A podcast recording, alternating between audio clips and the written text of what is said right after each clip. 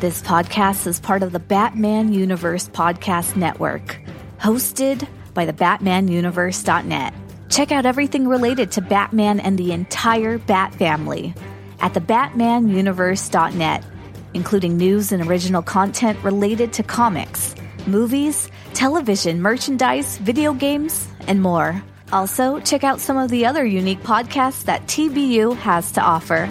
Consider supporting this podcast by becoming a patron on Patreon. Even $1 can go a long way in supporting this content that you enjoy. Look for a link over at thebatmanuniverse.net to offer your support now. And now, on with the show. You don't like the Drake? I hate the Drake. I love the Drake. How could you not like the Drake? Who's the Drake? Who's the Drake? The Drake? Drake is good.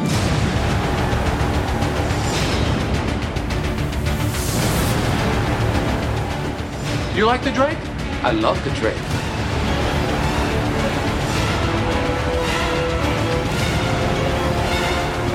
What about the Drake? Screw the Drake. I love the Drake.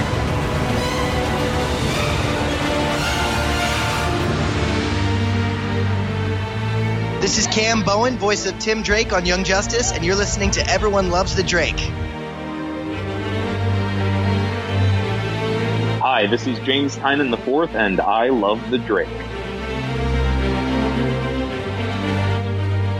This is George Perez, and everybody likes the Drake, especially the cakes. Hi, this is Marv Wolfman, and everyone loves the Drake. Good for them. Love the Drake. Got to love the Drake. I'm impressed. What can I say? I'm irresistible. Hello, everyone. Welcome to Robin, Everyone Loves a Drake comic podcast. I'm your host, Rob Myers, and welcome to episode 122. The show is brought to you by the BatmanUniverse.net, your home for all things Batman and Robin. And I've been saying it all year long. Robin, of course, is celebrating 80 years. And if you've been listening to the show, you've been hearing a whole plethora of guests coming in and out of the show celebrating their favorite Robin. And we're also associated with Batman on Film through their podcast network, BatmanPodcastNetwork.com. So you can listen to Batman Book Club, you can listen to Straight Out of Gotham, you can listen to this show and many other shows. So check out the BatmanUniverse.net and Batman Podcast Network for all of your Batman and Robin podcast needs. You can get a hold of us through all the social media outlets. We're on Facebook at Facebook.com slash Everyone Loves a Drake. We're on Twitter at ELTD Podcast. You can check out our Instagram page. You can email in at Robin ELTD Podcast.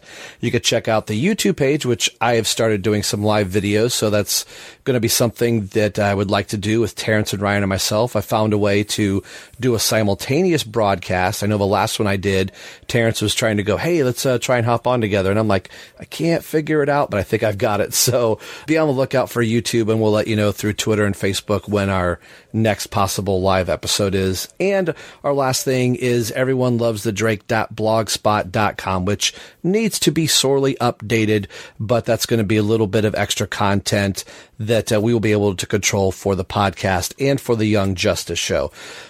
now I got all that out of the way. Let's welcome uh, my two good friends, Terrence and Ryan, back to the show. Terrence, how you doing, sir? I'm doing good, and since I've already had the clench, I know that I have the antibodies and I'm cured, and I never have to worry about it again, right? That's yeah. I, I think that's how that works. All right. Whew, good. That's I a load off. Yep. think there may be a mayor you might want to talk to, but I'm, I'm just saying. Ryan, how are you doing tonight, sir? I'm good, and you know, as much as I love and uh, am fond of Batman Legacy, I can't wait to get back to some stories that have like no bearing uh, I know. or resemblance to uh, current events in the real world. I know. Like you just heard Ryan say, we're going to be talking finally about Batman Legacy, and we'll probably say it during the show. There are multiple times I felt like I was reading a piece that was on Dateline Yep. or CNN. Like, yeah, it's it's a little surreal. If the last time that we did the clench with Contagion felt a little odd, I think this one feels a little more real than the than the last one did. Yeah, and if anybody's listening, you know, uh, way in the future, you know, we're recording this, uh, I think a day or two days after the president of the United States has been Yeah. hospitalized for coronavirus. So it's, Yeah. it's eerie. It's crazy. Pretty you know? nuts. Yeah. It's pretty nuts. When People we get into this- the, the story, we're going to be like, uh. Yeah. Yeah. 20 years ago, people were like, oh, the mayor could never be infected. And here we are with the president in Walter Reed. Uh, President, hospital. Yeah. senators, multiple Yeah. senators. Like, it's ridiculous. Yeah. This is the moment where if I was thinking I would have loved to got had pulled Chuck Dixon back on the show and go, "Hey, remember when you said this Remember you said really- this would never happen? this would never happen. Batman can't fight a disease. Well, we are literally doing that, folks. So before we make things real, let's let's get some different topics. Let's leave DC for a moment. And I think Terrence and Ryan both have a couple things they want to say before we get into the show. So let's stick go over to the Marvel side. And uh, Terrence has got a really cool thing he was telling me uh, off mic that he's doing with his uh, daughter. So what's your dilemma? sir? Yeah, I had a question for you guys because I felt left out a couple podcasts ago when you guys were talking about the Harley Quinn cartoon or hmm. animated series, I should say, and Yeah. because I, didn't have HBO, but then we got a free trial.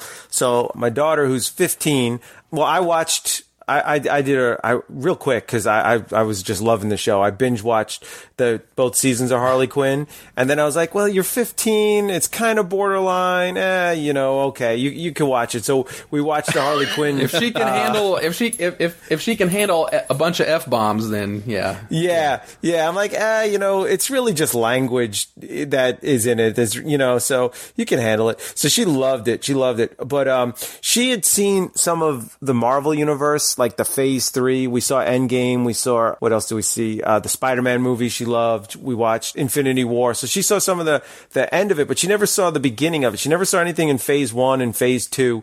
So then we were like, um, well, I'm I'm ready for a rewatch, and she wants to watch it. I was like, yeah, let, let's watch it. Let's, but then I was like, well, how do I watch this with her? Do I start with the first movie made and do we go in order of production or do I go in order of chronological order and start with Captain America, the first Avenger, and then go Captain Marvel in the 90s and do it in chronological. So I was curious to you guys, you know, which, which would you do? And Ryan, you may, you may have this dilemma with Nora someday because I, I also had this dilemma with the Star Wars. I'm like, do I start with episode Star Wars, four yeah. with the girls or do I start with episode one? And I ended up going with order of production, not order of chron- chronology with Star Yeah. Wars. But I wonder what you guys would do for the Marvel universe. I think for me, going in production release order is never a bad idea because that's the way that you experienced it. And even though you can like rearrange, I mean, if you were going to rearrange the MCU movies to be in order now, you you would kind of start with, like you said, Captain America, but then you would go to like Captain Marvel, which is like at the end because Yeah. she takes place before Iron Man, and, and it's a little bit weird. So it makes sense, but even the the movies build on themselves, and like the post credit scenes build on themselves, and it's like in a comic book, right, where you read an issue and they're like, oh, but this the other thing happened and this other thing happened. It, it builds naturally enough to where you can retain that knowledge, and it probably will work better if you are binge watching the movies anyway versus experiencing them, you know, one or two a year, like we've done. And with Star Wars, I think is the same thing. I, I've shown Nora a couple of them and some, a couple episodes of The Mandalorian, which she loves. and um, but I don't know. I, I still haven't decided what I'm going to do when I show those to her. I would probably do it in release order, and then once you see it, then you can go back and do it in the chronological. See, I was all ready to go the opposite side and go, yeah, show them in chronological order. The only one that I would show until Ryan said, "Oh, the the end credit scenes." That that was the cool thing, seeing like, "Oh, what was the next setup?" I think the only one that I would throw out of production order would be Captain America. I always thought that was if they if hindsight was 2020 and they knew this was going to work as well as it did, I really You think could show that one first. Yeah, I think you could show Captain America that it stands on its own very well, and then go right into Iron Man, go into production order right after that. So that would be my my only slight change is go Captain America and then stick to production order. Yeah, we skipped Incredible Hulk. She had she didn't really have any interest in that. And so I was like, so we went straight to Iron Man because I was really itching to see Iron Man again, and then we went in production order. But it's kind of fun because since she has seen Endgame and uh, Infinity War, but especially Endgame, she's getting all the Easter eggs from Endgame, but in reverse. So she's like, "Oh, Hmm. that's why they said that." In Endgame. Oh, that as opposed to how I was in Endgame, going, "Oh yeah," and then you know, like when we're watching Captain America, and we're like, um, you know, oh, he's he's talking in the taxi cab. He's like, "I'm just, I just need the right partner to dance with and stuff." And I'm like, "See, that's why Endgame ended with the the dancing and they're dancing." And so she's like, "Oh, okay," and and the, and the whole thing with um, he's like, "I can do this all day." I'm like, "See, that's why." I remember he rolls his eyes when he says that to himself and stuff. And It's the same um, elevator again. Yeah. yeah, yeah. But the the thing that got us so last night we watched well. Two, a couple nights ago, we watched Iron Man three, which I was kind of This is her- okay, Terrence. Yeah. This is why we have been unable to record podcasts with you. We keep being like, Terrence, when can you record? Like, Yeah. I, I don't know, I don't know, I can't do it here, I can't do it here. But really, you're just like, I, I got to do my MCU rewatch. He's in the Yep, MCU. exactly. we watch Iron Man three, so then I'm like, Forget oh, Robin. I was like, oh, the next one's Winter Soldier. It's so good. We watched the trailer for it. We're like, oh yeah, Winter Soldier. So last night we were all set. We're like, yeah, we're gonna watch Winter Soldier. And then she's like, no, no, no. Actually, it's Thor: The Dark World that's next. And I'm like, oh no, that's the worst one. That's the... so I was all prepared to watch the Winter Soldier last night, and instead had to sit through the Thor: The Dark World again. And, oh, that thing was terrible. But uh, anyway. I, I got Winter Soldier to look forward to. Well, that's cool. I I've been thinking about going through and rewatching uh, the MCU, and I this would have been a wonderful opportunity with the whole quarantine going through everything, especially when You'd think.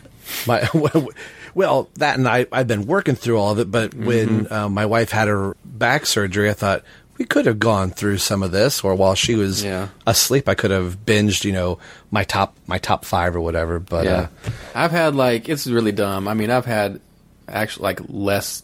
It seeming seem feels like I've had less free time to do stuff in this situation. But you know, that's not all quarantine. That's not all. uh, You know, it's like personal life stuff in Right. between that. But it's also like I haven't skipped a beat. I haven't stopped working. I've like been working more. There's there's more Right. going on, and it's harder to do what I used to be able to do. So in a lot of ways, I have like less free time and stuff, and it's like really annoying. So. Speaking of which, here's here's my little transition thing. I finally, you know, I'm actually trying to catch up on comic books and read them again, which is, you know, you know, peek behind the curtain, as we like to say. One reason why that uh, when we get into Legacy, it, it- we're recording later than we planned because I I didn't want to just read the three comics we're talking about. I had to read all the extra stuff too, but we can talk about that. So, I've also I finally finished City of Bane because I want to because I wanted to. Um, Torture really yourself? well, well, I need it. It's like a band aid that's just been there for a lot, uh, many years, and you just got to rip it off, you know. Right. And I've just been staring at it for a long time, just like, ugh, because I I really want to get to the the Tynion run because Joker War in is ending like next week, and I and I've been stoked about that story and gotten. Gotten, I was getting excited about it, and I just want to read it in one big binge, right? Because now it's all there, so I want to get like a reading order list and do it all. But I'm like, yeah, but I gotta finish City of Bane first. I don't want to not finish it because I only had like three issues left, and I was like, okay, I'll deal with it. And so I finally uh, yesterday finished it, and and I had the the Drake episode where you guys talk about all that, and I had paused it right when you were like. Okay, we're gonna start talking spoilers about City of Bane. And I had paused it, and I had it sitting in my queue for months and stuff. And um, it was really funny because I, I listened to that whole episode today, or the, the rest of that episode today, because now it was fresh uh, since I had just read it. And uh, man, like everything you guys were saying, I'm like, yep, yep. Oh, I didn't think about that, but now that you said that, I don't like the story even more, and you know stuff like that. Like at the end, you're like, hopefully Ryan can make a call in and make a recording about how he liked it, and I'm like, well, good thing I didn't because I didn't. Uh, so That would be episode 105. 105. anybody's- well, anybody's curious, I think I called it the City of Drake. City of. Drake. Yeah, yeah, Yeah. yeah, yeah. So, you know, I'm glad I finished reading it. Just like you guys were saying, it's like just like when I with Gotham, it's like, well, I watched all the episode, so I can conclusively say that I didn't like it. So it, you know, City of Bane was, and the whole King run really is kind of that for me. Not to open old wounds again, but like, yeah, I didn't like it. well, and Yeah. and to find out that the uh, Batman Catwoman book that's going to be coming out is off its own thing. Its own thing, which means the entire King run was its own thing because it's that whole entire. So I was like, so this was an Elseworld this whole entire Yeah. time. Okay. Ah. So do we do we go down the King road, or we just go back to something that's supposed to take us out of reality, and now the, the thing that we're going Well- to read is actually our reality? They they say different stuff all the time, and we all know that comics shift and comics Right. change. And really, it's it's I, I kind of view I'm, I'm viewing that as almost like the uh, like the Grant Morrison stuff. If when Grant Morrison was doing it, it's like, well, anything that's Grant Morrison is Grant Morrison verse. Like that's like that's Yeah. it's continuity, and you just read all his stuff, and it's all going to make sense. But it's not going to really track with like what Batman's doing in Justice League or what Batman's doing in this other book Right. or whatever. So I think it's kind of like the same thing. Like you can probably take the King continuity as whatever. Although that's the thing. It's like I think with that Batman Catwoman book, it's going to be like three, three different timelines or three different eras shown Mhm. being, being shown at once, and so you know, you know, past, present, future, like what's real, what's not, or whatever. But it was funny the predictions that you guys were making um, because you were talking about um, like Alfred's death and stuff, and Terrence said something like, "Oh yeah, and they killed him. It's such a marketing thing, just so they can, just so they can make a." Alfred R.I.P. special or something, and they literally did that. And I think that was Yeah. months before that was a, an actual thing. And Oh, they yeah. totally, yeah, that was a thing. And they did, made Alfred Pennyworth R.I.P. special issue, just you know. And I was like, oh my god, Terrence was prophetic. He knows how comics work. yeah, I, I've been bilked out of a lot of money. I've got long boxes full of things going. Why did I buy that? Why did I buy that? Yeah. Well, and Ryan just said a little bit ago, finding what the reading order for Joker War is, and I got all of my books lined up, and the first book, technically, in Joker War is Alfred R.I.P. Oh wow! So, as far as the three or four websites that I was on, they list that as the technical first part Well- of the run. Well, hmm. interesting. Well, you, there's a little tag at the end of City of Bane too. Yeah, right. I'm just going to read the because I haven't read any of the Tynion run. Right, I just I literally just finished Batman '85 yesterday, so I'm going to read Oh, wow. the whole thing. Nice. I think this will it'll be something that reads just like with all of his stuff. It'll read really nice in a long, you know, nice long run. So speaking of a nice long run, I think this is where we can make our segue to Batman Legacy. So Oh, that uh, was this very a- fluid, Rob. Very. That was very fluid. one I- might was. I was it- waiting for Terrence to be like, whoa, whoa, whoa, wait, wait, Rob, I got one thing to say. Hold on, Yeah. I gotta interrupt you. See what what people don't know that Terrence and Ryan know if they've got their show notes open. I built in for last questions in bold prints for me to say the lines. Uh, do you have anything? Uh, What are your next thoughts before we go to the next issue? To hopefully avoid me stepping over Terrence, going, "Well, hey, wait, just one, one more thing, just one more thing." I- yeah, I was. We were talking off mic that I when I was reading, I'm like, Rob's going to go right over this one part, but I'm going to stop him and bring him back. So, um, but uh, hey, I threw the Star Wars universe and the Marvel universe to try to get you off task, and you, you stayed on. To, so good job, Rob. Yeah. I did. So before we take a break, before we get to our synopsis and uh, little promos that I'm going to put in here, I did want uh, since this is something that Ryan has talked about is really being like Terrence and I are a little bit older. So when every time I go, so where were you when you first read this Robin book? Ryan's Yeah. always saying, I was four, Yeah. I was three. And I think if I remember the podcast correctly, this is one of the first things that you read that you're like, okay, I can I can remember getting this, and if you kind of want to tell like when you first got it, and then we got a little lead in that I'm going to have uh, Ryan lead uh, the the intro of uh, Batman Legacy for us. So take it away, Ryan. I think I might have said some of this story on another show because we've talked about getting to legacy for a long time. But, but yeah, like it is kind of cool that this story is one of the first major Batman stories I that really stuck with me as a kid because on all these other episodes, it's like, yeah, well, I knew Nightfall and I read Nightfall, but Legacy, I I got the trade, the original trade of Batman Legacy. I I believe as like a like a hey happy it was like a Easter time kind of thing like a hey it's Easter we got you this you know here's a here's a Easter present or something you know? I think my mom would always do that. I actually think I got like a uh, Easter basket with like a Robin issue a couple of years earlier around the same time. So I don't know maybe it's just my mom was like Batman and Easter and I don't know. But I think but yeah so she got me this um Batman Legacy trade paperback, and I didn't get comics all the time. I didn't get them new issues or anything at the time, so I'm sure she must have went to the comic store. It must have just come out, and it was like, oh, here's like a neat, you know, smallish, like, gra- you know, cool looking trade paperback or whatever.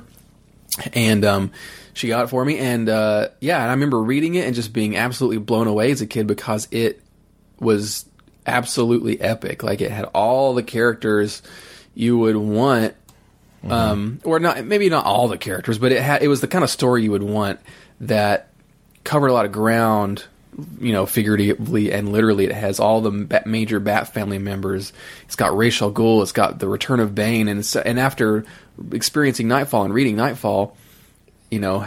And I didn't really know what Legacy was about. Reading it for the first time, it's like, oh my gosh, it's like the sequel to Nightfall. I didn't even know it, and you know, because it, all the surprises kind of you know, as a kid, took threw me for a loop. Like if you're a longtime Batman reader, as you read the story, pretty early on, you can be like, "Yeah, that's going to be Ra's al Ghul," or "Yeah, that guy's probably going to be Bane." But as a kid, I had no clue, so uh, all the twists and turns really got to me, and the globe trotting, globe hopping um, Mhm. aspect of it was was really appealing, and so was the um, the Graham Nolan artwork. You know, like that is. Um, I mean, it's just very iconic. It's just and and consistent. And after liking it so much, of course, in the Nightfall books, it was really cool to get like a majority Graham Nolan kind of Batman run where he gets to take all these characters and get them out of Gotham, but have but it's like a very cool modern day, you know, uh, in the time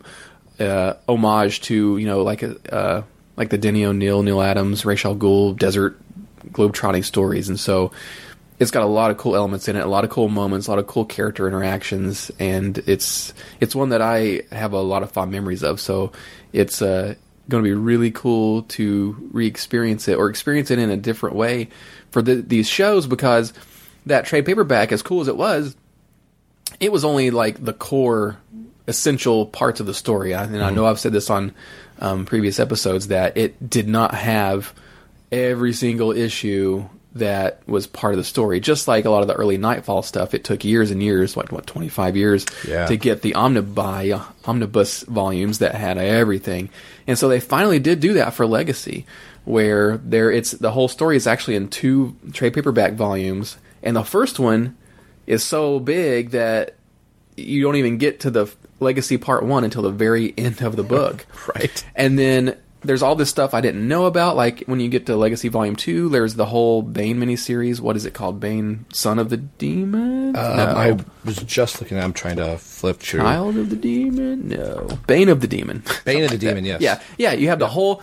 Yeah, like um, spoilers. Like the at the end of the the volume one, at the end of Detective Seven Hundred, you find out that you know Raish's Ubu is Bane and Bane is back, and then the whole story takes like this whole. It like pauses. You know, in the chronology, so you can read this whole Bane miniseries to figure out how he factors into the whole thing, uh, and it's really cool. And that was not part of that trade paperback. So it's almost like the trade paperback, original trade paperback version is like the, uh, it's like the the theatrical version, and these two trade paperback new editions are like the giant director's cut. So you get to read all of the extra information and stuff that you didn't know before, and it's just going to add, you know, hopefully will add a whole lot of cool context and just be like the, this expanded edition of, of a story that I've always liked but have never experienced the full breadth of before. Wikipedia synopsis of Batman Legacy, the entire arc, is that Batman Legacy is a crossover story arc in the Batman comic book series which is a sequel to another Batman story arc, Contagion, and also serves as a follow up to the Nightfall story arc. The tagline is The stakes are higher than they've ever been as Batman and his outnumbered forces race to solve a riddle from the distant past that threatens to erase all of mankind's tomorrow. The story concerns the returning outbreak of a lethal disease in Gotham City and Batman's attempts to combat it with his closest allies by discovering its origin in the Middle East. The disease is known as the Apocalypse Plague, the Filovirus, Ebola Gulf A, or its more popular nickname, the Clench. An unlikely alliance searches the world for a possible cure, including Batman, Robin, Oracle, Nightwing, Huntress, Azrael, and Catwoman. There, Batman faces two of his deadliest foes, Ra's al Ghul and Bane, the man who crippled him. The Gotham Knights travel throughout the world as they race to stop the League of Assassins from releasing the pure strain of the virus across the globe, and Gotham itself would be a place for the rematch between the Dark Knight and Bane. Ra's continues his search for the suitable mate for his daughter, Talia al Ghul. Meanwhile, Batman leads the chase for a cure to save the life of Tim Drake, Robin, and the fate of the world. The events of this lead into Batman Cataclysm, though there was a gap of over a year between the two story arcs, which itself leads into Batman No Man's Land. Well, that's the end of the show. Thanks for listening. there you go. The You know, end. that's that's just that's cool in and of itself that all of these storylines are connected. You know, I mean, this whole podcast is connected into you know Tim Drake's origin, but you hmm. can really read Nightfall and then go on this long journey. Talk about binging something. Yeah. Read all of Nightfall and get into even if you just hit the bullet points of Nightfall, Contagion, uh, Legacy, you know, Cataclysm, Aftershock, No Man's Land. You've got this huge, massive wealth of Batman stuff Yeah. that has bled into all of this media and movies. blood. Well, what's interesting is, you know, a, a lot of times we talk about like event fatigue and too many crossovers and stuff like that, but, and I don't know if it's just rose colored glasses from the era or if it was just done better back then, but like you said, these, these story arcs kind of, you can take them apart and read them in succession and they, they do nicely build on each other without feeling too, like too much to me. Like it might, I don't know if for you guys if it was if it did like maybe Nightfall did like week to week to week or whatever, but it seems like there was a decent amount of breathing room amongst the titles between each of these, and when they did happen, like when Legacy happened, it was a big deal. So it what you were incentivized to like, oh, we should you know actually read this because it's it's a big deal, and it's and they it seems like you know at the time. Dixon would pepper in things and build things up so it wasn't just like, oh, next month's the crossover. You know, it would just mm-hmm. seem like the issues themselves would build enough to it. Just like in this Legacy Volume 1 trade paperback, like a whole bunch of issues you wouldn't think should be in it are because there's these little things that just happen, they build in the regular monthly issues until you get to the point where it's like, okay, now we're in the actual main event story. Yeah. Well, speaking of that, before we uh, continue on, our legacy coverage, as Ryan was talking about, the introductory coverage started with episode 118 for this show.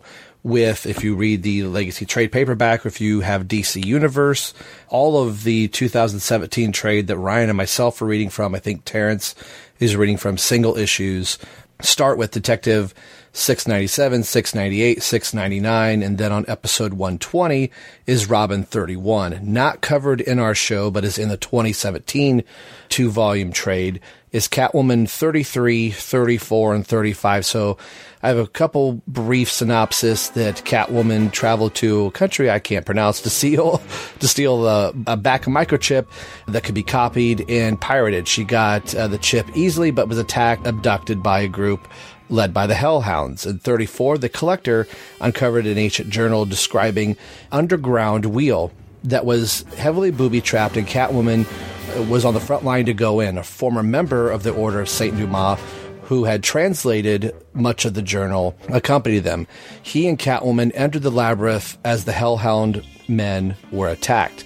And then in 35, they went through the traps into the wheel. The Hellhound, Catwoman, and the translator were attacked by a large, unknown man. Catwoman wakes up in the cell, and that will dovetail into the books that we're talking about today. So, Before we break for our promo break, I know Ryan was hurriedly trying to read some of the Catwoman issues, so I wanted to have a Yeah. little brief discussion of Catwoman. And Terrence, I don't know if you read the Catwoman issues or not, but I wanted to get your quick thoughts, Ryan, of what you thought about Catwoman issues before we get into our main feature. Yeah, like so in that original release trade paperback of Legacy, they don't not tell you what happened, but what they do is they there's like a few prelude pages where they're like, "Oh, here's this thing, and here's like the wheel of plagues, and here Catwoman found it and stuff," and they just kind of Cliff's Notes version version it. So this was a cool opportunity in this new Legacy Volume One release to actually read those Catwoman issues because I very you know Cliff's Notes knew kind of what happened, but it was fun to read the you know the full story and uh, this this era of Catwoman is kind of interesting to me, and and reading it, I'm like, man, this just makes me want some sort of game that I was like, man, there's probably some video game that never got released that should have been made where it's like a Catwoman version of Tomb Raider because this seems like so cool. Yes. how how this Catwoman is is globetrotting and gets uh, you know picked up by mercenary groups and they're they're forcing her to do stuff. So I could just see like this working cool and uh, in a cool video game concept where like she's forced to do this stuff, but she's Catwoman, so she's still cool and she's got these like gadgets and abilities, and I, I don't know. It just seems like it can make for a really cool experience. I think like we should go back in time and make somebody make that game, but that's what these three issues kind of read like to me. It's like a like a Tomb Raider version, and you and you Mhm. swap out Lara Cro- Croft with Catwoman, and it totally works for me. Just to see her inner monologue, and I mean this cat this version of Catwoman is a lot more out for herself her she doesn't have a ton of interaction with Batman really. She's all in it for the money and herself and stuff like that. But it's it's a cool espionage super spy version of Catwoman. And um and it, and, and every time we cover a Catwoman issue uh, or or mention one on this show as it ties into other things, it, it makes me want to go back and just read that I know. run. I you know? know. and I've done that before. Like I've bought some issues, so I've got a bunch of these issues just sitting around waiting. For, and, of course, it's on. D- I think it's all on DC Universe. At like, some point, I should just read this run because it's it's just a lot of fun to kind of go through this version of the character. So yeah, I mean, just seeing it and seeing her interaction with people like the. Uh, like the Hellhounds and stuff. I'm like, man, I don't know who this character is, but he's cool. And and and you only saw him. What was his name? Kai, but th- but is his name Yeah. Hellhound? She's she and and like the humor is really cool because Catwoman, his name's Hellhound, but she calls him Kai or Kai Kai or Devil Dog. He's like, "What's your new name, Devil Dog?" He's like, "No, it's Hellhound," you know. and in the original Legacy trade paperback, you just see a little a couple of panels of this character, and I was like, he looks cool, and and they've obviously already crossed paths before. By the time you get to uh, these Catwoman issues, so I'm like, oh man, I just want to go back and read more of this because I want to see how they got here because this is kind of a compelling, you know, set of characters. So, but yeah, it was cool to see how Catwoman got into the cell because when you read the story, if you haven't read that, you're just like, whoa, why is Catwoman there? She's trapped too. Right. And that this was something that uh, when my wife had her surgery, I started reading this in the hospital room, and I think I said before, like I remember thinking, like I'm to begrudgingly read the Catwoman issues. I almost skipped it. I thought, why not? I'm here in the waiting room. I might as well just read it. And I got to the end. This read so fast, and I was so invested into the story. And I'm like, well, of course I do. Of course I like it. It's it's Chuck Dixon, like you said. I could picture like Tomb Raider. You know, like I, I've played in some of these levels before with the giant wheel and you know, like the the water rising up, and she's in one saying she jumps off the boat and then gets in the car, falls in the water. They pick her back up again, and Dixon writes her sarcasm very well. I thought this was fun, and uh, when it was over and I was into the next story, I was like, "That's it. There's no more Catwoman." So I had the same thought you did, Ryan. Like, I want to go Yeah. back through. I want to. I need to finish Dixon's run. All right. Well, I think this is a good spot to take a quick little promo break, and uh, we'll throw the synopsis in for Shadow of the Bat. When we come out on the other side, we will start our discussion for Batman Legacy. We'll see you in a few minutes. Don't go anywhere.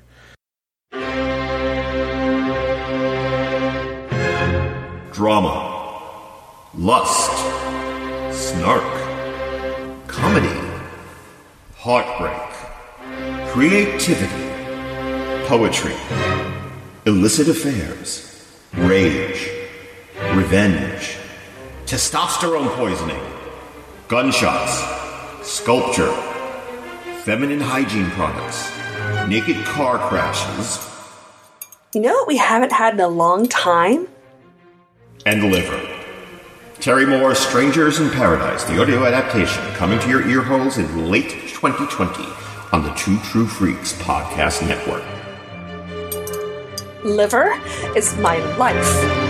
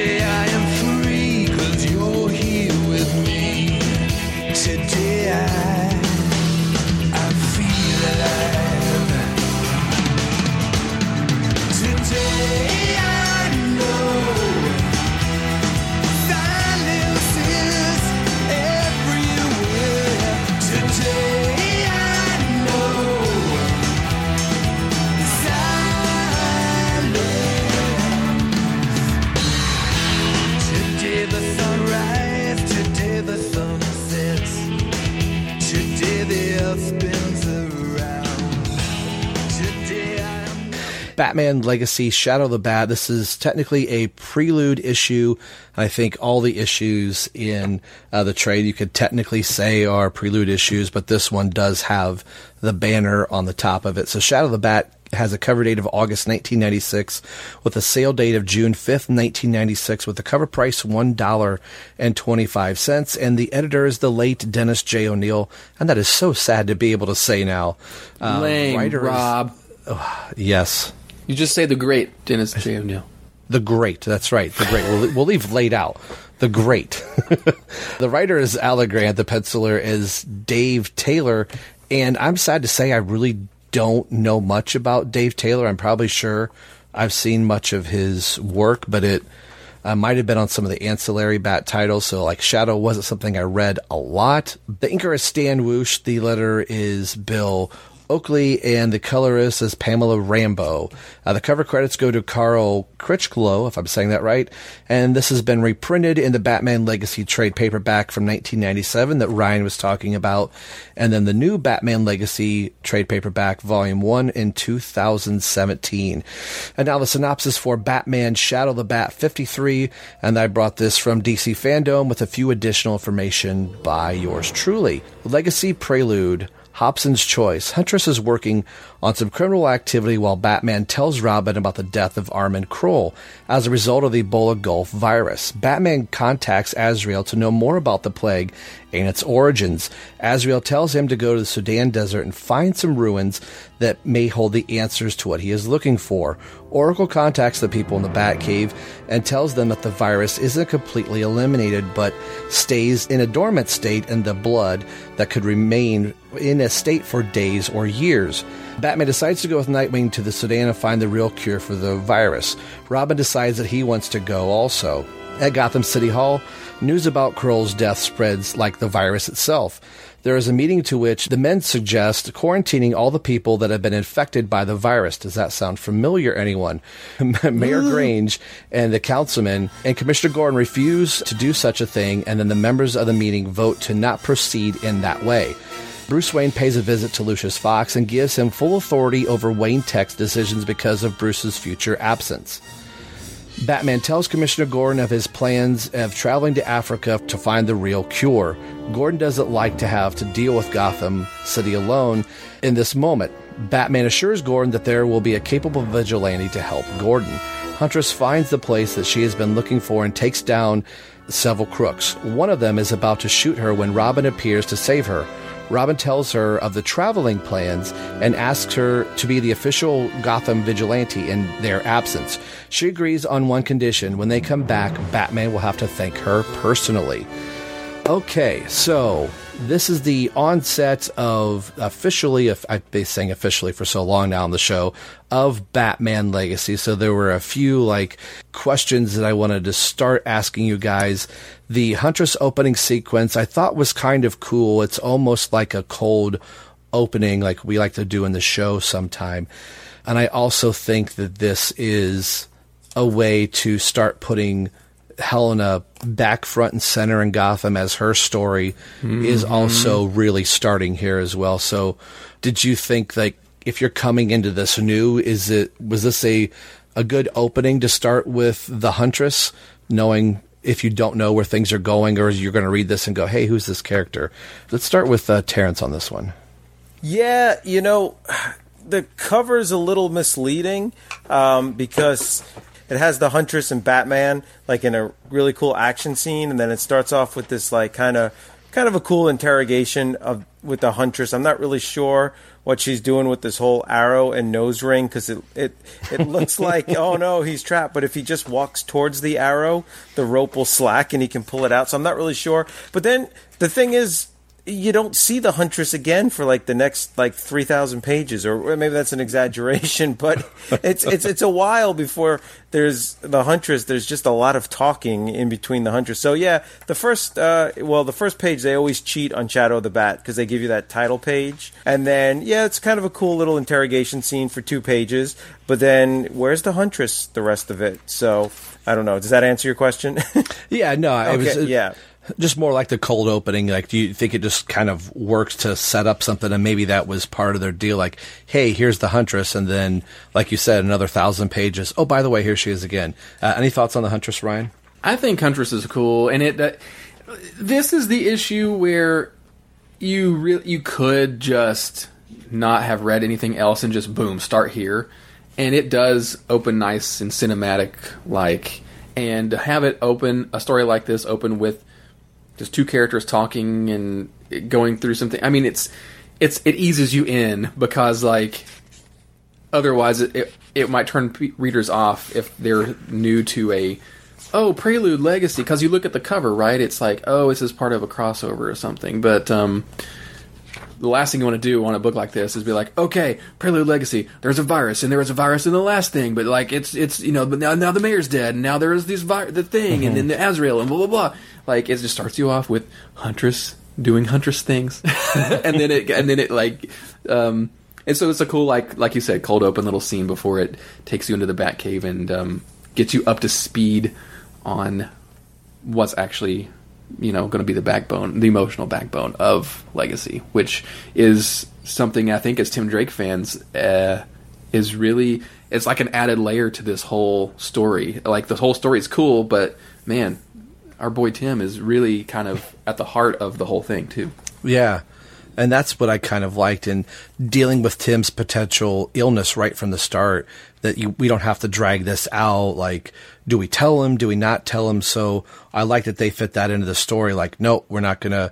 Like, debag Batman really doesn't kind of exist right now. Like, Batman's still, yeah, Batman's gonna do things his way, but this is his partner, and especially Yeah. probably having Alfred there. They're like, we need to tell Tim what's going on, and whatever he wants to do Batman is in full support of that, which, you know, talking about you know, the beginning of the show, reading, you know, like Three Jokers and Joker War and, you know, all this stuff where this is a Batman. It's like, no, we'll let Tim make the, the choice. So I, I liked that. Did you guys like, they could do this the other way, like, oh, let's not tell him, let's drag him along and we get the, the shocking reveal. I feel like the air's already been let out and now it's just a matter of every issue, like, oh, is he going to have symptoms? So what do you guys think about that? Uh, Ryan? Uh, Yeah, like I said, it, it, it sets up the emotional stakes for the story because you know what Tim's already gone through, and again to get topical about the whole coronavirus thing here, it- it- we're we're getting into this point of the year where it's like, well, in March it was good, you know, like oh no, March this will be over by April, and then it wasn't, then it wasn't, then it wasn't, and then people that have gotten better, like, can you get it again? I don't know, like it's it's still here, it's still with us, and and just kind of, and that's what's so interesting about looking back at this story so many years later is that a lot of the best comic books are of their time and can have a commentary on their time, but uh, it's also like you know heightened reality, heightened storytelling, and you know a lot of things in this book maybe resonate a little bit better today even than they did back then because you know even Chuck Dixon at the time was like this was silly, but and then you read it now and it's like did they write this yesterday? It's weird and yeah. So I remember as a kid when I first read this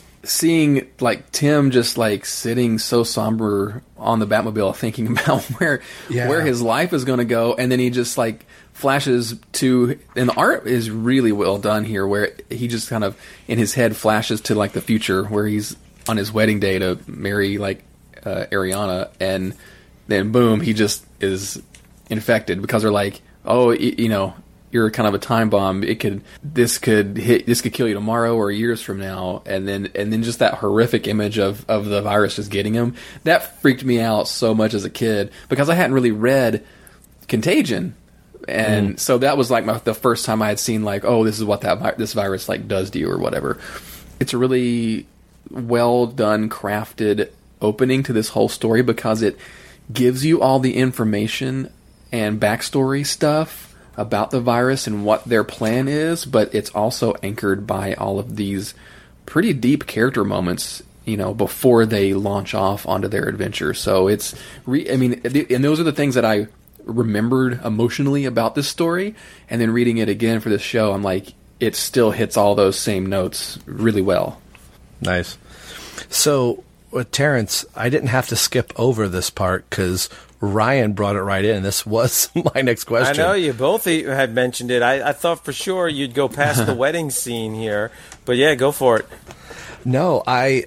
This was the only issue out of the whole bunch that I had never really read before because I thought, well, I read Batman five five thirty three, so I never really sought out uh, the Shadow of the Bat issue. So I read it for the first time, you know, just uh, about a month or so ago, and uh, Terrence and I were talking off mic that I thought this was some just rando dude at first, and I was like, "Oh, that's actually that, that's actually Tim," and then I was like, "Well, wait a minute, he doesn't marry Stephanie. Like this is Ari." So that was a little a little note that I had here of you know who does Tim marry at the end of the day? Well, apparently right now in 1996, I mean, he, he's viewing. I mean, in his head, he's Yeah. he, he views Ari as his girlfriend. So I'm, you know, that's Yeah. who's taking up his mind at the time. Yeah. So, did you have a, a thought on the uh, little wedding sequence before we move on, or did I just steal your thunder, Terrence? Uh, kind of a, a little bit like uh, again there. I, I had the same reaction as you did when um this came on first. I thought that they were f- like flashing to a scene in Gotham going on right now, showing how this was affecting people who had the virus, and thought they were cured, and now we're having a, a relapse. But then I then I realized shortly after when Tim's sitting on the car. But right before that, and hopefully you'll go back to the Azrael because you can't skip Azrael with with Ryan here, right? No, but no. um, they show Oracle slash Barbara Gordon looking really good in that picture. She the art, art on her was really good. She looks really Well, good. by the there. way, like I gotta I gotta hand it to him. Like Bruce Wayne or whoever is doing the Batcave branding right now is really good because like his Bat computer chair has the Bat logo on the back. Yep. And Oracle has to be wearing a Batman shirt so you know Yeah. she's part of the team. Like yeah, There, there's a merch store in Gotham City that no one knows about other than Bruce Wayne. yeah. Yeah, TeePublic. All right. yeah. Um, the um, so what actually made me think of uh, you know the video game series where Tim is married to Barbara. When I, and I'm like, oh yeah, I mm-hmm. noticed that the the bride wasn't a redhead, but then I'm like, wait, it wasn't a blonde either. It wasn't Stephanie. But you know, this is written by Alan Grant, who is famous for not really knowing the the continuity of Batman comics and being in England. And it may Well, like I said, it's like it's, it's its own. Th- I mean, when he writes Batman, it's like his own Batman too. Yeah. so it could have just been random, you know, No. female No. or No, no way. Like this is like a. th- talk. Let's ask Chuck because like this is a these big crossovers like this. It's almost like I'm sure they at the one of the bat summits or something, right? They probably planned the whole thing out, and it was like, well, Chuck's writing 87 book of the books, so he's going to be writing most of the stuff. But like Alan Grant writes Shadow of the Bat, so we want part of this legacy story to be in Shadow of the Bat. And since Alan Grant writes Shadow of the Bat, you're going to write this part of the story, and it's got to have this beat, this beat, and this beat in it, or whatever. Knowing so Chuck I'm Dixon- sure Oh, I'm an editor, and, and and you know Dennis J. O'Neill, the great Dennis J. O'Neill, was the editor, so surely they wouldn't have let something like that just slip. I mean, it's a quite a poignant moment in the story for it to be just a rando.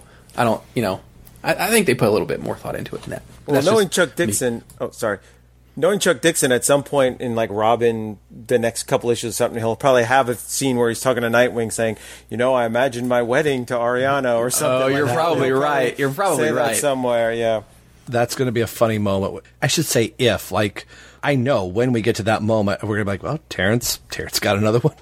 right. Yeah.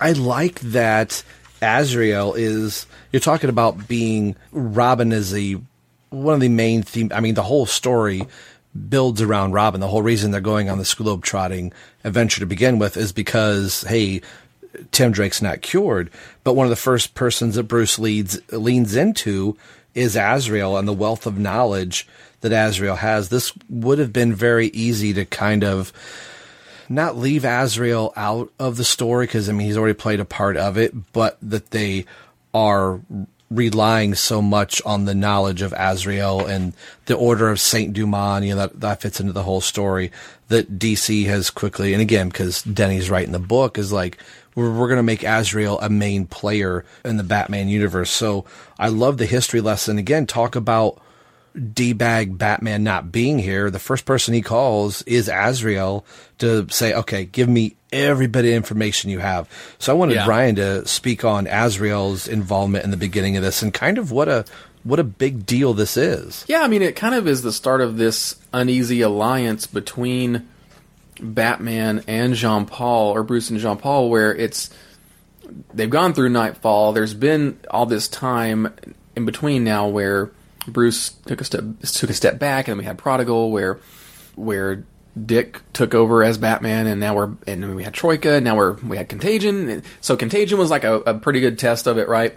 But now that we're of that relationship kind of repairing somewhat, or Bat or Batman giving him the trying to do things differently and uh, let him be a hero and you know let him be an agent of the bat as it were but now that we're in legacy it's um, it is a cool thing to kind of start off with that to kind of show where that relationship is at and how batman how bruce is approaching this and of course it is Azrael is kind of a cool addition to the Bat universe at this point because the way that he's set up is that Denny's got the solo book. He can just kind of do his own thing and write it and and connect it when he needs to. But the whole order of Saint Dumas is now a very um, it's it's a it's it's a really like interesting MacGuffin and something they can use for story Mhm. beats and other things. Like because now like in this whole story it's like oh that whole other story with Contagion well guess what? That was really a you know a, a order of the Saint Dumas plot. Oh but guess what? It wasn't just them. They stole the virus from this you know I mean it was like you know you have an ancient organization that can deal with and have conflicts with Ra's al Ghul now. You know what I mean? Mhm. So, and and both of those things are on the, firmly planted inside of the Batman sector of the universe. Like in the wider DC universe, of course, you have other things like you have your Vandal Savages and things like that. But but it's cool to have another like ancient, you know, entity there to to have some storytelling possibilities with. And of course, Azrael has his connections to it, so he can fight them in his own book, but he can also, you know, give all the information he can to the Batman and Batman family proper as they go through this story. So it is it's pretty cool. And of course, you have Bane in the story too. So it is all this. It is it's definitely like the most direct sequel to to Nightfall. If you wanted to skip straight to it. Yeah. And I like that there's, like you said, the you know, Ra's al Ghul has, you know, lived many lifetimes, not as many as, you know, Vandal Savage has, but the Order has had a long lineage too. So rather than there being this, you know, evil being that's existed for a millennia or whatever, you have a good order, so to speak, on the other side battling against this as well that Batman gets thrust into. So I thought this was was great. It's a it's another as Justin Kowalski likes to say, it's another wrinkle that you get to fold into the tapestry of uh, Batman. So the Nancy Pelosi thing that I said here is uh, seeing words like quarantine in the mayor's office seems very surreal now. You know, in 1996, I don't know if I would have understood entirely what the word quarantine means, but I sure as heck do now when, you know, talk about my wife having surgery. She had to go get tested for COVID. That, and they're like, oh, you've got to quarantine too because you can't go back to work and potentially bring something back in. So seeing, you know, movies around this time that were doing like the apocalyptic type thing and hearing things about even going back to The Walking Dead and talking about they got to be quarantined in the CDC seemed like, well, what really does that mean? Little did I know in 2020, I know exactly what that means. A note I have here, it says Gordon is a hard ass in the, uh, towards the councilman. Like, no, we're not going to, you know, quarantine all these people, uh, be it crooks or whatever, and is talking to the new mayor. And I'm looking at the picture of the female mayor, and I went, "Holy crap! Is that Nancy Pelosi? Am I the only? am I the only one that, that saw I that?" mean, they were one page away from being like, we should just have people wear masks and people and be I like, know. nobody wants to wear masks. We're taking away their freedoms. I'm just like, wait, it's a it's a chin diaper. yeah. I, I, if they would have made this today, they would have definitely had someone on the panel who looked like Dr. Fauci and be like, "Well, what Oh, does our for sure. medical advisor say?" You know, like, yeah, yeah. Something I have here is now, and I liked this scene uh, quite a bit, being as short that it is. A little tip to the hat to our straight out of Gotham brothers, uh, Pete and Eric. The Iceberg Lounge is represented in here, and Eric told me that the duck rides in the Iceberg Lounge are still free. It's just a Lauer. Anytime he mentions Solomon Grundy, has to pay the Iceberg Lounge fifty bucks for copyright. But we'll we'll let you uh, figure that out on Straight Out of Gotham podcast. All getting aside, I like this version of Penguin, and just like with Helena Huntress, like we're kind of setting the seeds for who and what she's going to become, getting into no man's land down the road. These are the first steps for the Penguin starting to put his feet in Gotham City and really pulling strings. So by the time, you know, the catastrophic event of an earthquake hits Gotham City, the Penguin already has his ducks in a row. So I found these couple little scenes with the Penguin, albeit very short. I think he looks kind of badass in white that reading this again for the first time, I was going, Oh, wow, this is, so this is where the Penguin starts getting his people and he's got, you know, informants in the council and that'll get down into the police and all that stuff. So I just wanted your guys' thoughts on the penguin, just the quick involvement here. And one other little note I had, it was nice to be able to see that the villains have an actual hideout and it's a believable hideout. So what are your guys' thoughts on the penguin here before we get to our last couple of questions? Let's start with Terrence. Yeah, it's it's not bad. My problem is like after the action scene with the huntress, there's literally, and I counted, uh, thirteen pages of nothing but talking, uh, except for someone cutting. The only action is someone cutting his nails next to the penguin. so I felt like the pacing of this issue could have been better. I, I was actually kind of disappointed in the Azrael scenes in that um, the art on Azrael looks awesome and it's cool that Azrael has this knowledge and, and Bruce is, is um, turning to him. But it, I felt like with three pages, maybe they could have done a little more than just, you know, uh, a Skype call to each other. Like, you know, maybe, maybe, uh, I don't know. I don't know what they could have done, but that's why I'm not writing the comics. I'm just critiquing them. but, but yeah, this, I guess your question was, what do I think of this version of the Penguin? Yeah, I like it. yeah. Ryan. Love it. I mean, this is where the penguin, the modern penguin, kind of is forming, right? Where he's transit, he's been transitioning from the wank wank, you know, mm-hmm. uh, jokey penguin to more of the iceberg lounge guy. And there it is. It's got the iceberg lounge. He's got, I like the the white tuxedo kind of look for him and stuff. And and he's got, you know, he's got some edge to him, you know, burn, burning people's hands with matches and stuff. It's he's Yeah. he's a little jerk. I mean, it's it's cool, and he's trying. to He's got his little. He's got his little flippers in into the into the DA's office and stuff. Like it's cool. I mean, he's doing some penguiny stuff. So And I think this would be a. f- I really hope this is the uh, like a Matt Reeves version. You know, I want mob boss, Penguin. You know, that seems. I think he's pre pre pre that though. Like he Pre-Penguin. probably has that, but he's but he maybe doesn't have all the power he wants yet. Yeah, just starting starting that out. Yeah, that'd be cool. One of the last uh, couple here, I wrote Bryce, and I don't know why I wrote Bryce. Probably meant to say Bruce, sending Tim to relay a message to Helena that you know while they're going out on their globetrotting adventure, that the Huntress is going to be watching over Gotham. You know, you might have thought like talking about Azrael and there being action to pull rather than Azrael say, "Hey, this is where you need to go," you would have thought Bruce would have said, "All right, Azrael, you come with me. Robin wants to go on this adventure. Nightwing, you stay in Gotham and watch everything going on and making sure." You know, don't have sex with Helena, and you know, watch Gotham City. So I think it's a bold move by Bruce to put Helena there, but he's not going to personally go talk to her. He's going to send Tim to go do it. So I don't know if that's more of a power move, like I trust you, but I'm not going to spend my time, quote unquote, waste my time talking to you? Or is this more of Bruce knowing she might say no to him, but she's really not going to say no to Tim as much as Bruce's has. We've talked about this before. Bruce saying, you know, I don't like you working with Helena, or Alfred saying, I don't think Bruce would like that. I think Bruce is like, all right, Tim might be the right person to go talk to her, and she'll probably say yes. So, did you guys have any thoughts with it? Like Terrence said at the beginning, with we open with Helena, we don't have anything for a thousand pages, and bam, here she Yeah. is. I mean, I think that um, this is kind of another example in this in this particular uh, story of where Bruce's head is at and how he's trying to operate as Batman. Like he's communicating with Azrael at the beginning of the issue, and he's got the fourth knowledge to be like, you know, although he obviously in previous stories has had issues with Huntress and how she operates as a vigilante, it's like we're going to be gone. We might not make it.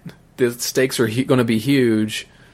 I- You know, he actually has the forethought to to send somebody out to recruit her and make sure that Gotham is protected. He's put the as as, as the best Batman stories do, and as the best versions of Batman do. He puts these the safety of his city above pretty much everything else, right?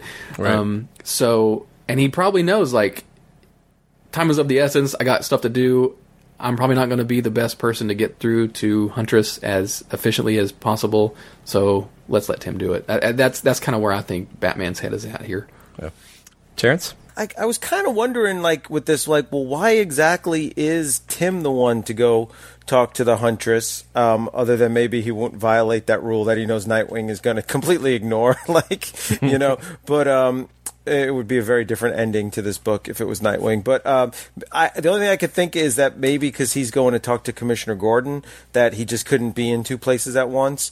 Um, but it is this. This is a weird time in the publication history for Huntress because there's always this thing, and we saw this in like the the Contagion where like Bruce doesn't um, approve of her methods, and and it's like why she's doing the exact same thing you're doing, like like she's not that far off. Like I I I- never as a reader of it, I never quite got what the whole deal was with the Huntress and why Bruce never um, could tolerate her methods. And I always was waiting for a backstory or a mini series or or something to give us more to it, and they never really do. And then there was like a, a reboot, and then there was the New Fifty Two and Rebirth and all that stuff, and it never really came to fruition. So this, for me, this is always it's always odd how the Huntress is, and especially where she doesn't really play a role in the rest of the whole legacy kind of thing. Uh, so I don't know. Maybe they were thinking of setting her up for a mini series at the time. Well, or what they're doing is, I think what they're doing is they maybe they knew where they kind of wanted to go with No Man's Land. They're getting they're getting her into the position that that leads her into where she goes at the Yeah. beginning of No Man's Yeah. Land. Yeah, that and it wouldn't be unlike. I mean, Dixon's. By the time we get to No Man's Land, he doesn't get to complete that run, but talk about setting things up. And Ryan had mentioned it before about the summit. You would think that all right, we're going to do this event, but our end goal is going to be no man's land. So they may have like reverse engineered getting to this. Like, oh, we know we're going to have a disease, and we're going to have this, you know, version two, but and we're going to have an earthquake, but we're going to have this big, massive, big story. So it could have been like Knightfall working backwards from that. I think Dixon had talked uh, previously on episode 51 about how some of those summits went. So, so any uh, last questions on Shadow of the Bat uh, 53? Yeah, one, one thing. I, I just this just hit me. Maybe the reason why Tim was the one sent to her was because of Robin Three, Cry of the Huntress. Well, yeah. So yeah, so maybe that's why. Uh, anyway, all right, go ahead. Sorry. And the showcase issues, remember? Yeah, yeah. We we had the showcase issue, and then uh, Sean and I did a Robin annual number seven for his 80th anniversary from the Secret Wars podcast, and uh, that was a Huntress and Robin uh, led story that. Um, it- another one of those, like, oh, Bruce is out of town, and uh, Yeah. so, and that that just could have been you know, part of the whole the whole history there. Like, ah, I don't want to talk to her. You go talk to her. So Yeah. uh, let's or it could just be he knew Nightwing would have sex with her and Right, that, that's yeah. that's possible. Because you know, I, I know we're making that as a joke, but if you've read No Man's Land, you kind of know that's coming. So, or or any other Nightwing book from right. you know, yeah, we'll get to it. Like, I was like reading Legacy and reading Detective Seven Hundred. I'm like, is this where, is this where the Nightwing butt thing kind of starts? Because there's Yeah. some panels. And I'm not gonna jump the gun here, but man, there's some panels in Detective though. I'm like, is this where this started? So, right. Batman 533 533 cover date August 1996 on sale date June 12th 1996 cover price $1.95 uh, page count 32 the editor the great Dennis J. O'Neil. Writer Doug Moench. Penciler Jim Aparo inker Bill Skowinski letterer Todd Klein colorist Gregory A Wright Cover credits Kelly Jones. It's reprinted in the Batman Legacy Trade paperback and Legacy Volume 1, titled 12 Steps to the Heart of Hell. Bruce, Tim, and Dick are on their way to Sudan to find the cure for Ebola Gulf A virus. They change into their costumes and drop somewhere in the desert. Batman guided them through the desert until they find the entrance to the ruins they are seeking. They engage in combat with the people guarding the entrance, and once they are inside, they find 12 empty bottles.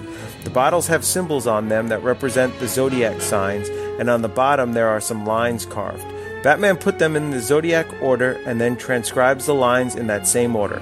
In the end, the lines are showing some kind of, of a map. In Gotham City, the Penguin is planning to stir some chaos in the city by telling D.A. Vodder to announce a forced quarantine over the people who are infected by the virus. Commissioner Gordon feels that Vodder's announcement might end up bad, and Huntress tells him not to worry about that. She later goes to Vodder's office, takes down his bodyguards in front of him, and tells him to say in his press conference that everything is under control.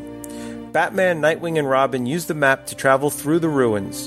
When they reach a dead end, Batman devises a way out by moving a big rock on the top of the roof. The three of them go out back to a deserted area, but this time they find a camp full of tents and heavy machinery.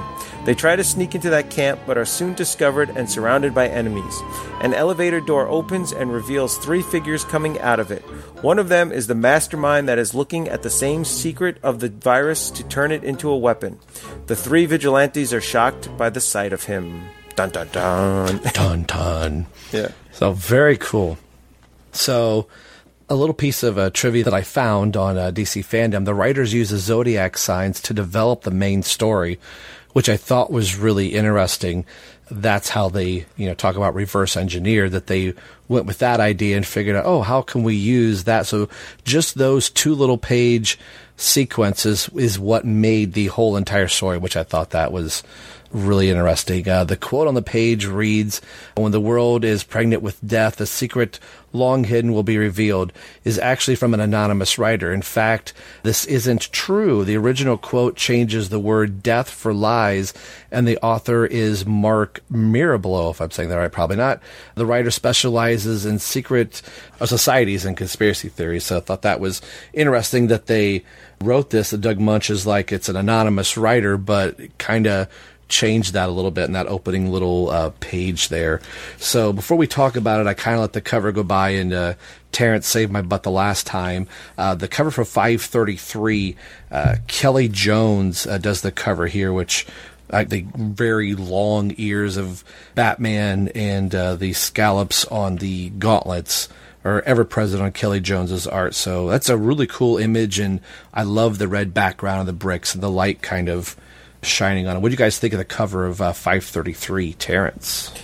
Yeah, it's pretty cool. It's uh, Kelly Jones was the uh, regular artist at the time, so I guess Jim Aparo was the fill-in here. It doesn't say guest penciler. This looks like kind of a random image, though. They threw that little contagion secret society symbol on the brick wall, probably in the last minute to to tie it in. So I don't know if this had been just something he had, something he'd been working on, just something you know. I, it it's hard to believe that this was made specifically for this issue, but it, it might have been. Who knows? But you know, I I love his covers going all the way back to all the the Knightfall covers he did. So yeah, this one's pretty awesome. Ryan. Yeah, it's just another cool, moody Kelly Jones cover. The cool thing about this is is the red coloring because you still retain Batman's blue, but it's got this red sheen all Mhm. over, over the whole thing, and the um the red spotlight. I mean, it almost reminds me of the opening of the Batman '66 movie, where they just have all the different colored spotlights and Yeah. circles kind of going over the characters. It's kind of echoes back to that to me, but um, but that's but but Kelly Jones. I mean, that's what he does. Like he works in a lot of shadow and negative space, and his Batman is always like constructed of just a bunch of negative space. So I think it's it's a pretty cool cover. So, uh, getting into some of the questions here, uh, Tim references that the year 2000 is approaching, and could all these prophecies be millennial doom? Fast forward uh, 26 years and look at us now. Thoughts? I mean, we've already kind of said it before, but again, talk about Ryan said the really good books are of their time, and it's really weird and eerie, I guess, that this book is of its time and of a time yet to come. So, you know, reading this is was just really kind of odd. Did you guys? I mean, we've been saying it before, but did you have that same thought of like, wow, I just I just saw this on a news report. Yeah, it, I mean, this around that page is where I'm like, man, these are these are like heightened versions of of or comic bookized versions of conversations that people are having now. What's cool, what what was kind of cool and stood out to me was when Bruce says something like, you know, everything comes to an end, even worlds. I'm like, oh man, is that some Uh-huh. kind of latent like? Like, does this Batman remember like crises and stuff like that? I'm like, is, is, is he Mhm. talking about that? Like, or I mean, what's I'm like, I want to know more about that. What is what's Bruce thinking about when he's talking about that? It kind of implies a lot. Any thoughts there, Terrence? Yeah, it's kind of weird because they don't usually reference dates or things like that. They try Right. to keep these kind of timeless. That kind of threw me a little bit, and I know Ryan, Ryan might have been too young to know this, but around the turn of the century, there was a lot of like doom and gloom of like Y two K. Oh, I remember Y2K Yeah. very, very. vividly. Okay, yeah. So th- there was a lot of that going on, and um, the art. I wanted to talk about the art too, especially in these panels, because I know you had written in the notes. Is this Neal Adams? I don't remember Jim Aparo like be, ever being inked by Bill Sk- Skowinski or Skywinski, if I said his name right. But you can tell. Stinkowicz, is that how you say it? Sienkiewicz. Sinkovich. Sorry, sorry, Bill. You could see how different his art looks with a different inker. Because I always it was like Aparo and DeCarlo for so long in the Batman books. But yeah, especially that one scene on page three when they're all like ripping open their shirts to show their costumes underneath. I mean that that is so Neal Adams. Yeah. As I was just reading this, I was like, huh, I didn't know Neal Adams did this. I'm like, well, this wouldn't have been Neal Adams' art at the time. And then to see it's Aparo, I'm like, is this at a latter stage? Because I know he would go on. I had, had pulled up his wiki here. His Yeah. last was 33 monthly- issues, right? He had just done Batman. Yeah, and then Knightfall, if This is also that year Aparo was given regular series. His last regular series assignment is penciled for Green Arrow. Yeah. uh, going for eighty and one hundred. So I'd like to look at some point, you know, after the show, obviously, and look at what his art was like during this. So I know sometimes you can get an inker that really alters the artist's look sometimes, but I don't know if it's hand in hand. If Aparo was because they were saying we last time we talked to uh, Chuck that Knightfall was going to be Aparo's like swan song, if you will, like his almost his Yeah. retirement type of thing. So Yeah. I think he came back and did another fill-in issue in No Man's Land or something Yeah. later on too, right? Yeah, I mean it. This looks almost like kind of the like maybe both of those things working together, right? Like like uh, he's a couple years older, and Sienkiewicz's art itself too is pretty stylized, right? So like I think both of those things probably work together to make a very different looking Jim Aparo art compared to what you had seen just a few years earlier. Yeah. And speaking of the whole plane thing, I like that uh, as they're, like Terrence said, they're revealing their costumes, they're suiting up and they're jumping out of the plane, and Bruce is just going to let it crash. Like, we're going to ditch the plane. He's got money, you know. Nightwing makes that comment about, you know, it's going to be more expensive to fly first class on the way back home. You know, thought that was uh, kind of funny. The sense of family, I think, is really strong during this time. Batman has partners for a reason, and that is a huge part of his world. Today, it's kind of a, a byproduct. He's got this big family, but they only show up for like the big bombastic things. So, why do you guys think this still resonates reading this book 26 years later? Batman's use of the Bat family is that something that we're sorely missing now, or is that just that's just how things are? Uh, Ryan, I don't know. I mean, I I I think it definitely adds some level of spectacle, you know, when when it's done that way. Terrence, You know, it's it's kind of funny to read it too because you think like, well, where's Jason and Damian during all this? And it's Jason's like, dead. oh, yeah, Jason's Yeah. dead and Damian uh, doesn't exist He doesn't yet. And exist. It kind of Or kind of reminds you. he's in a test tube somewheres. Exactly. Yeah, it does give like a heightened sense of like, well, this is a this is a really serious mission if if everybody's involved. They do work really good together as a team. So yeah, I, I, it's a really fun era of the comics to read this year uh, without Damian and and Jason as part of it in the background and. the Immortal is mentioned a couple times into this. Did you, now this was something that Terrence and I were saying off mic before you joined the call, Ryan. I'm trying to remember. Did did we know that it was going to be Ra's al Ghul right from the start, or was this kind of no kind of hidden? So No, you're not supposed to know it's Rachel Gould until you open up Detective 700 and see, boom, it's Ra's al Ghul. Like they even like at the end of this issue, they don't even tell you what it is. It's like, Right. oh, they hint at it. The immortal, the immortal. He's a hidden thing. He's, you know, they they say everything except it's Ra's al Ghul. You know, like I don't know, like if they look back at the solicitations back in the day, like if if it said like in the description of the book, like oh, it's Ra's al Ghul, but you know, of course, if you see the cover of Legacy of Detective 700, you know who it is, but and you could probably guess it just reading it. But uh, but in story wise, I think you're supposed to be surprised, both by it being Ra's al Ghul and that and that Bane is involved also. I think I picked up more on it. Like, okay, Immortal. Like, there's really only one person that can be. And uh, I forgot to mention, it's not till 700 really, but this is the first time that Tim Drake comes into contact with Ra's al Ghul. Uh, Yeah. He's heard, he's heard about Ra's, but seeing face to face, which I thought, being a Tim Drake fan, that was pretty cool. That he's heard about this character, and it's it's you know later mentioned like, oh, is that who that is? So I thought that was a cool moment for Tim, getting to see and witness, you know, who this person is that he's probably heard so much about. I did like the the bat signal being lit by Helena, and you get a little quick glimpse of Harvey Bullock, like, "Hey, why is the bat signal lit?" And Gordon's like, "I didn't light it." Terrence was saying that we kind of feel like, "Oh, you shouldn't be working with uh, the Huntress." Even Commissioner Gordon has that, like, "Oh, you're you're second rate." Is is the Huntress a second rate character in the Batman universe?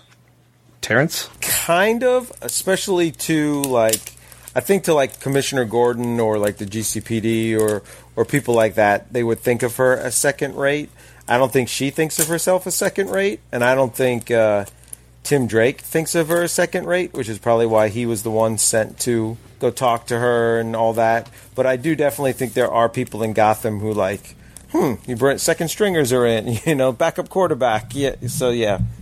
Yeah. Ryan?